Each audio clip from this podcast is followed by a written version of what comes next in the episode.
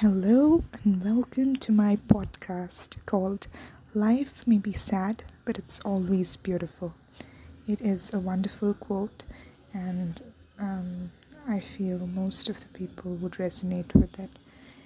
And so I am new to the whole concept of podcasts, but um, I felt that I have thoughts and ideas that need to be shared a voice that needs to be heard, and therefore I decided on starting this podcast.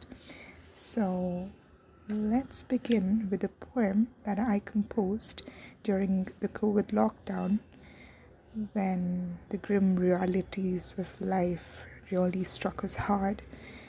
And I wrote this poem as an ode to a dreamer, to all our dreams of nature, its beauty, and its pristine forms that we are always exploring and in the lookout for.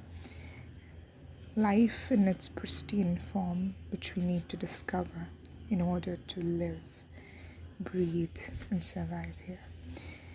So the poem's titled An Ode to a Dreamer, and here goes.